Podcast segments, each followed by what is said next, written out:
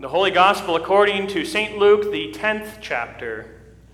Turning to the disciples, Jesus said privately, Blessed are the eyes that see what you see. For I tell you that many prophets and kings desired to see what you see and did not see it, and to hear what you hear and did not hear it. And behold, a lawyer stood up to put him to the test, saying, Teacher, what shall I do to inherit eternal life? He said to him, what is written in the law? How do you read it?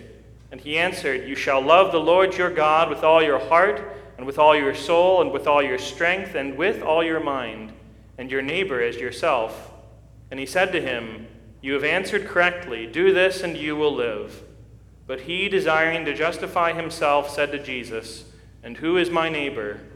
Jesus replied, A man was going down from Jer- Jerusalem to Jericho and he fell among robbers, who stripped him and beat him and departed, leaving him half dead. Now, by chance, a priest was going down that road, and when he saw him, he passed by on the other side. So likewise, a Levite, when he came to the place and saw him, passed by on the other side. But a Samaritan, as he journeyed, came to where he was, and when he saw him, he had compassion. He went to him and bound up his wounds, pouring on olive, on oil and wine. Then he set him on his own animal and brought him to an inn and took care of him. And the next day he took out two denarii and gave them to the innkeeper, saying, Take care of him, and whatever more you spend, I will repay you when I come back. Which of these three do you think proved to be a neighbor to the man who fell among the robbers? He said, The one who showed him mercy. And Jesus said to him, You go and do likewise. And Jesus said to him, You go and do likewise. The parable of the Good Samaritan from Luke's Gospel is a well known parable. In the first place, it's a familiar name. People that have never read the Bible or been to church at least know that there is such a thing somewhere called a Good Samaritan. You see hospitals and clinics that take this name, and with good reason. The story fits what hospitals and medical clinics are, clinics are there to do. The parable of the Good Samaritan is also a beautiful parable. It's what the Christian ethos looks like, what our Christian ethic, how we live. It's the very picture of it, isn't it? One of the best stories to go to. The icon of charity, who isn't moved by a story when you read about it or see it on the news or even in person? A story about somebody who is in a dire physical need and somebody goes out of their way to stop and show compassion to them, to help them, to give of themselves for the sake of the other. You would have to work really hard, I think, to read or hear this parable and then not remember it not be able to summarize it, at least in short, what it is about. You would have to work even harder to know this parable and not be deeply moved in your compassion by it. But that does not stop some people from misunderstanding and misapplying the parable of the Good Samaritan. Taken just by themselves, Many of the parables of Jesus can easily be misunderstood. They can be easily misread to teach this You are saved by what you do. You are made right with God by how you live toward other people. Consider the parable of the talents. Of course, you know it well. The Lord, or the master rather, gives pieces of money to several of his servants and goes away then comes back and judges them based off of what? What they did with what they were given. Of course, the rich man and Lazarus. Works aren't mentioned explicitly, but it seems that the rich man is condemned, at least on the surface, just for being rich and looking over Lazarus, and Lazarus is saved seemingly just because, well, he was there and in a bad way. And of course, then you have the Good Samaritan it's told in response to a question about what one must be do to be saved. And then Jesus tells this story about this is what you do for other people when they are in need, or this is what this guy does, and you go and do likewise. But of course, we know that the parables themselves whether the ones I mentioned or all the rest, are not standalone islands from which we get all doctrine from, as if the whole picture is contained inside of that parable. But rather, each one of these parables, these stories that Jesus told to illustrate something, was, well, to illustrate a part of the truth. All of them are inside of the greater context that we are saved by God's grace through faith. To put it this way, the same Jesus who told these stories, these illustration parables about how we should live, is the same Jesus who, at the pinnacle of his career, at the pinnacle of his ministry, died on the cross as a sacrifice for sins and pointed to that sacrifice when he instituted his supper, the blood which was shed for forgiveness, and who pointed to that sacrifice when he instituted baptism. Whoever believes and is baptized will be saved. Of course, it is the whole picture of this. So, no, the parables, they are not a comprehensive picture of justification. Rather, they are a picture of the justified life.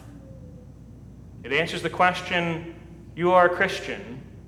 What now? You are a Christian. How should you now live? But I'm willing to guess that that confusion is not as much of a problem for us here as Lutherans, right? If there's something we do get right and get very clearly, it's we are saved by grace through faith through the blood of Jesus Christ alone. And if you have any confusion about that, CEC starts very soon and we have a few seats still available. We are Lutherans. But I think that we're pulled, maybe perhaps in our time and place, in a different direction of misunderstanding when it comes to this and other parables. The problem we're pulled to isn't the question of why all of this stuff or why do we do the good that is taught us to do in the parables, but rather who? Who do we do it for? Our works of sacrifice, of charity, of care and love, who is to be the recipient of these things? Maybe not us here, but I think there are many people to where that is the confusion. You just heard the parable, so I won't belabor the point, but give a brief summary. The man was robbed and left for dead on the side of the road. He needed help, immediate help. The priest walks by. The Levite walks by. You might as well translate it into the pastor and the district president for our language. People that should have known better about God's command to love neighbor, they had nothing to do with him, but then someone comes along and he gives of his time and his energy he puts off whatever he was going to to do and stops and helps this complete stranger. And the icing on the cake, of course, is it wasn't a fellow Jew, it was a Samaritan who helped him. Now, the story, of course, is what it is, but people have a tendency now, and believe me, they do. I am kind of involved more in the theological world than many people and what I read and whatever, and they focus in uniquely and specifically on certain details of that, namely, the fact that it was a Samaritan, the fact that it was a foreigner, to use our parlance, who took the time to stop and help the stranger. Now, to be clear, that is an important detail, and to a degree, it's a driving point of the parable the fact that it wasn't just somebody he didn't know, but somebody outside of the nation of Judah who did it, a separated brother from the northern tribes. It is a driving point. Jesus says, of course, also, love your enemy and pray for those who persecute you, especially those awful Samaritans. But that isn't the true north. That isn't the foundation of this parable and the detail upon which we ought to build everything that we think and do flowing from this parable on. But the reality is, in the time and place that we live, many people try and do just that. The interpretation I've heard more times than I can count is that because of the parable of the Good Samaritan, we shouldn't have borders. We shouldn't have borders for our country. And the degree to which we have immigration law, well, the Christian thing to do is to ignore it, they say. Let everybody come in and join the party and be just like us. After all, the parable of the Good Samaritan. I suppose it sounds kind of nice to a degree. Who doesn't want to share good things with other people, especially those people that don't have what? Well, we have. But we do live in the real world, a real world in which there is scarcity. There is not enough space, finally, for everybody in the van, and that is something that we must deal with when we make and enforce our laws in this country. In reality, there are reasonable, godly limits to charity. An example that I was kicking around in my head is if there is another flood, I guess not if, but when there is another flood, and let's just say several members of Calvary Watseka are without a home, at least temporarily. We got plenty of space in the parsonage. We'd be glad to put a few people up. But if the whole congregation comes to my door and says, Pastor, we're going to live with you for three weeks, I will have to say no. Because it is impossible. There are limits inside of God's creation and God's world, and we want to love as many people as we reasonably can, but that's the thing reasonably can. We cannot love everybody and everybody equally. We, to be blunt, are not God.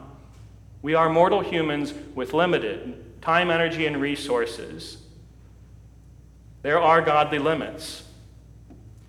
The scriptures also say whoever sees somebody in his own household in need but does not care and provide for them, that person is worse than an unbeliever.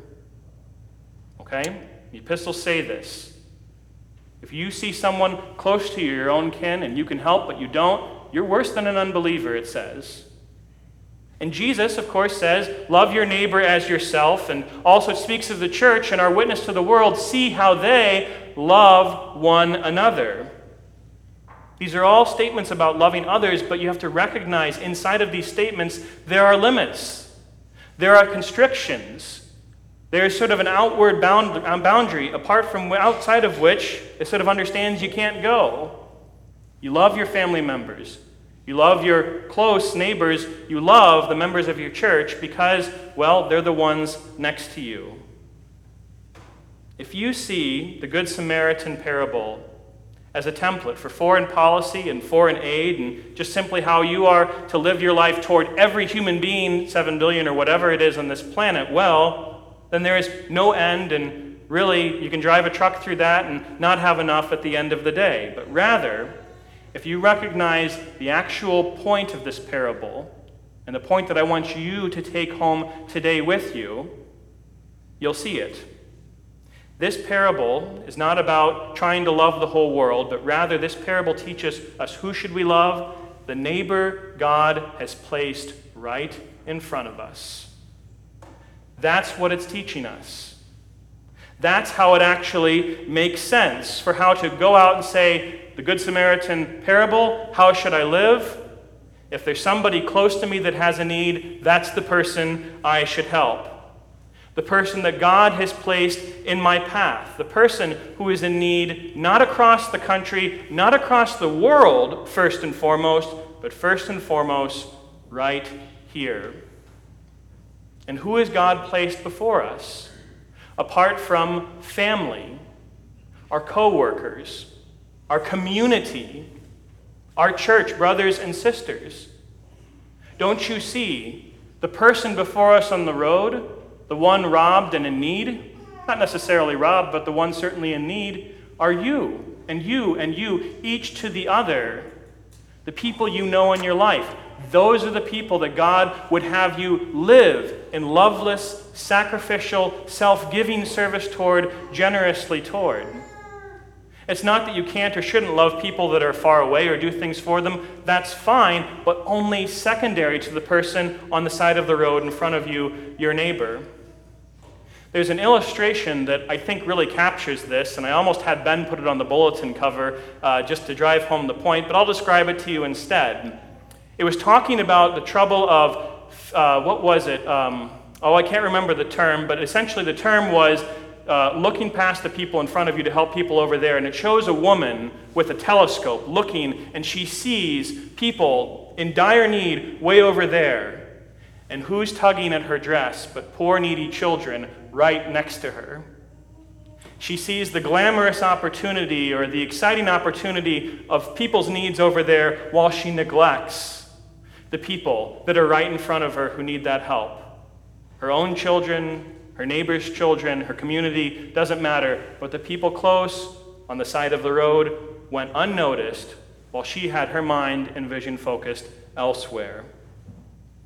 And one more example. I used these during the announcements when I tried to clean up the sermon a little bit last night, but I remembered and put them in the sermon today.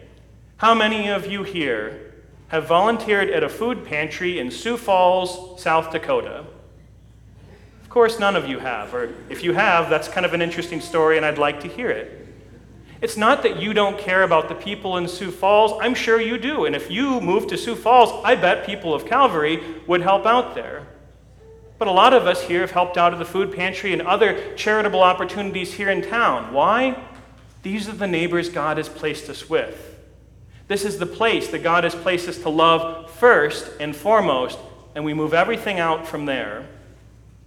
So, I guess in summary, I would say this let's get the who of the parables right. The who of the Good Samaritan, and of course, the who of all the rest of the parables. Who should we love? Our closest neighbors, and then let it go forth from there. We have hearts as Christians that have been made glad by the fact that we don't have to work and earn our own salvation. God's given it to us as a gift. And so we can freely and without constraints and rather without something just looking over our shoulder, making sure God's paying attention, we can love our neighbor as somebody that has already been given eternity forever. We can love our neighbor because it helps him when he's in need. We can love our neighbor because it shows who we belong to as Christians. And finally, we can love our neighbor because it reflects the goodness and the love and the truth of the Jesus who has loved us when we were in such dire straits ourselves. To the same Jesus Christ be all glory, honor, worship, and praise now and forever. Amen.